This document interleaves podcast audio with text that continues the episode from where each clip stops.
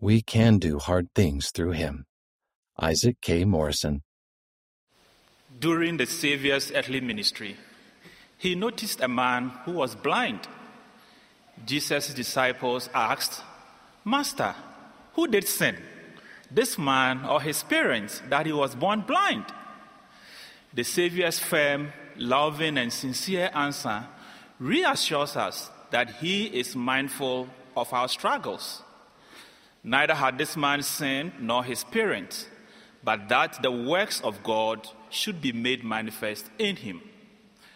While some challenges may come because of willful disobedience, we know that many of life's challenges come because of other reasons. Whatever the source of our challenges, they can be a golden opportunity to grow. Our family has not been spared the adversities of life. Growing up, I admired large families. Such families felt appealing to me, especially when I found the church in my teens through my maternal uncle, Safo, and his wife in Takoradi, Ghana.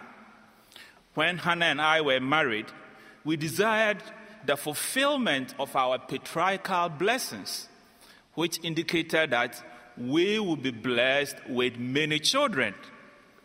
However, prior to the birth of our third boy, it became medically clear that Hannah would not be able to have another baby. Gratefully, though Kenneth was born in a life threatening situation to both him and his mother, he arrived safely and his mother recovered. He was able to begin to fully participate in our family life, including church attendance, daily family prayers, scripture study, home evening, and wholesome recreational activities. Though we had to adjust our expectations of a large family, it was a joy to put into practice the teachings from the family, a proclamation to the world, with our three beloved children. Following those teachings added much meaning to my growing faith. As the proclamation states, open quote, marriage between man and woman is essential to his eternal plan Children are entitled to birth within the bonds of matrimony and to be reared by a father and a mother who honor marital vows with complete fidelity. Close quote. As we put these principles into practice, we were blessed. However, one weekend during my service as a stake president, we experienced perhaps the worst trial parents can face. Our family returned from a church activity and gathered for lunch. Then our three boys went out within our compound to play. My wife felt repeated impressions that something might be wrong. She asked me to check on the children while we were washing the dishes. I felt they were safe since we could hear their voices of excitement from their play. When we both finally went to check on our sons, to our dismay, we found little 18 month old Kenneth helpless in a bucket of water, unseen by his brothers. We rushed him to the hospital, but all attempt to revive him proved futile.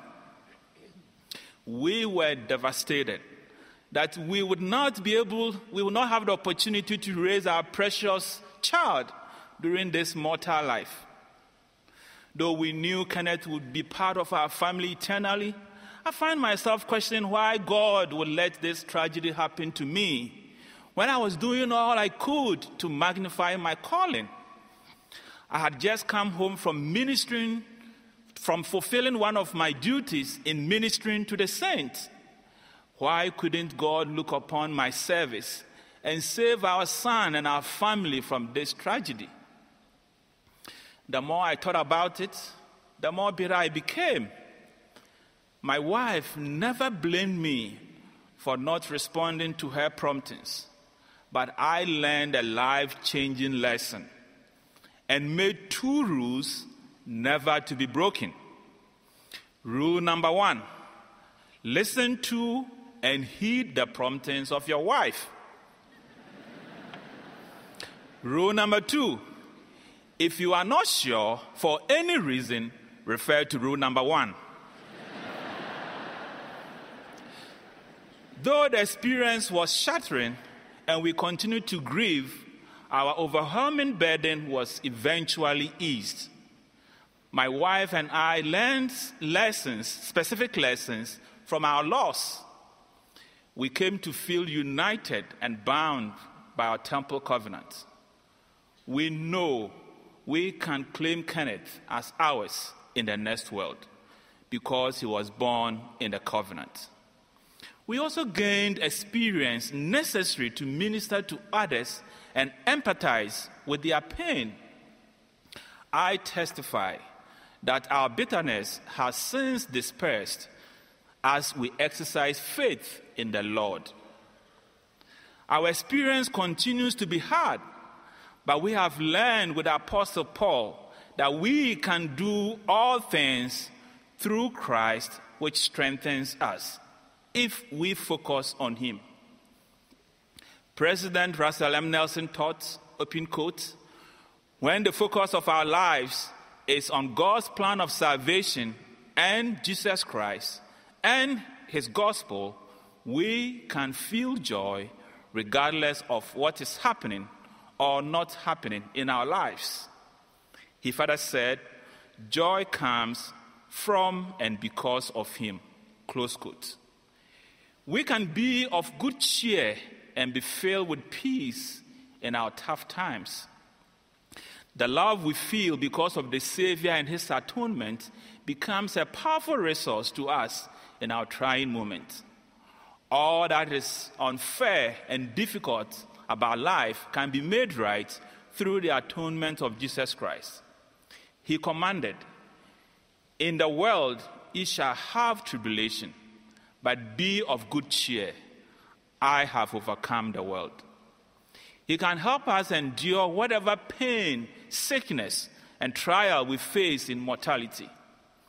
We find many scriptural stories of great and noble leaders such as Jeremiah, Job, Joseph Smith, and Nephi, who were not spared from the struggles and challenges of mortality.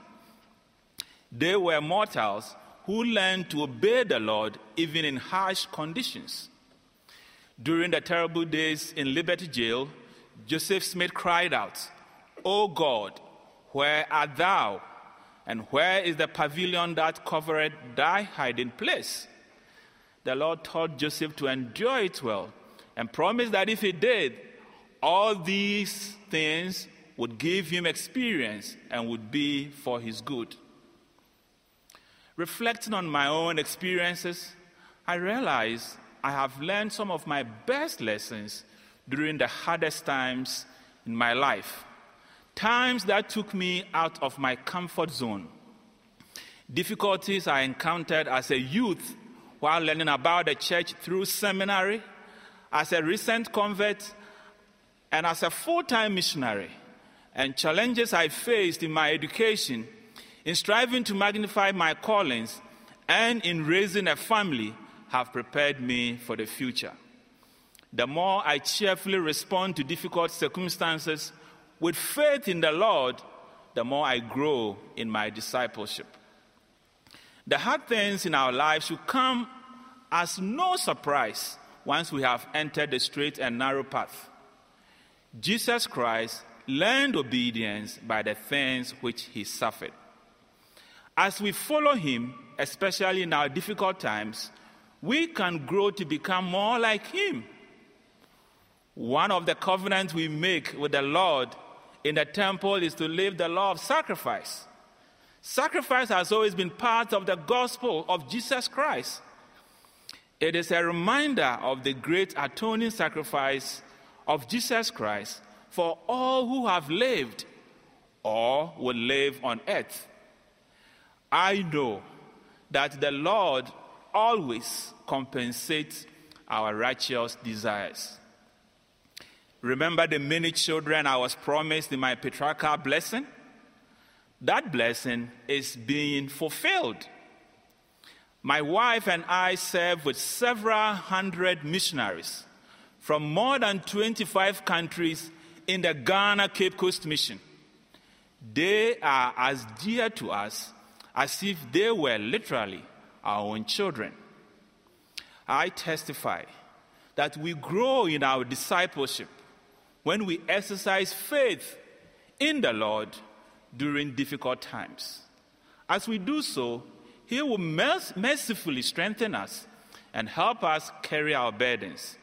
In the name of Jesus Christ. Amen.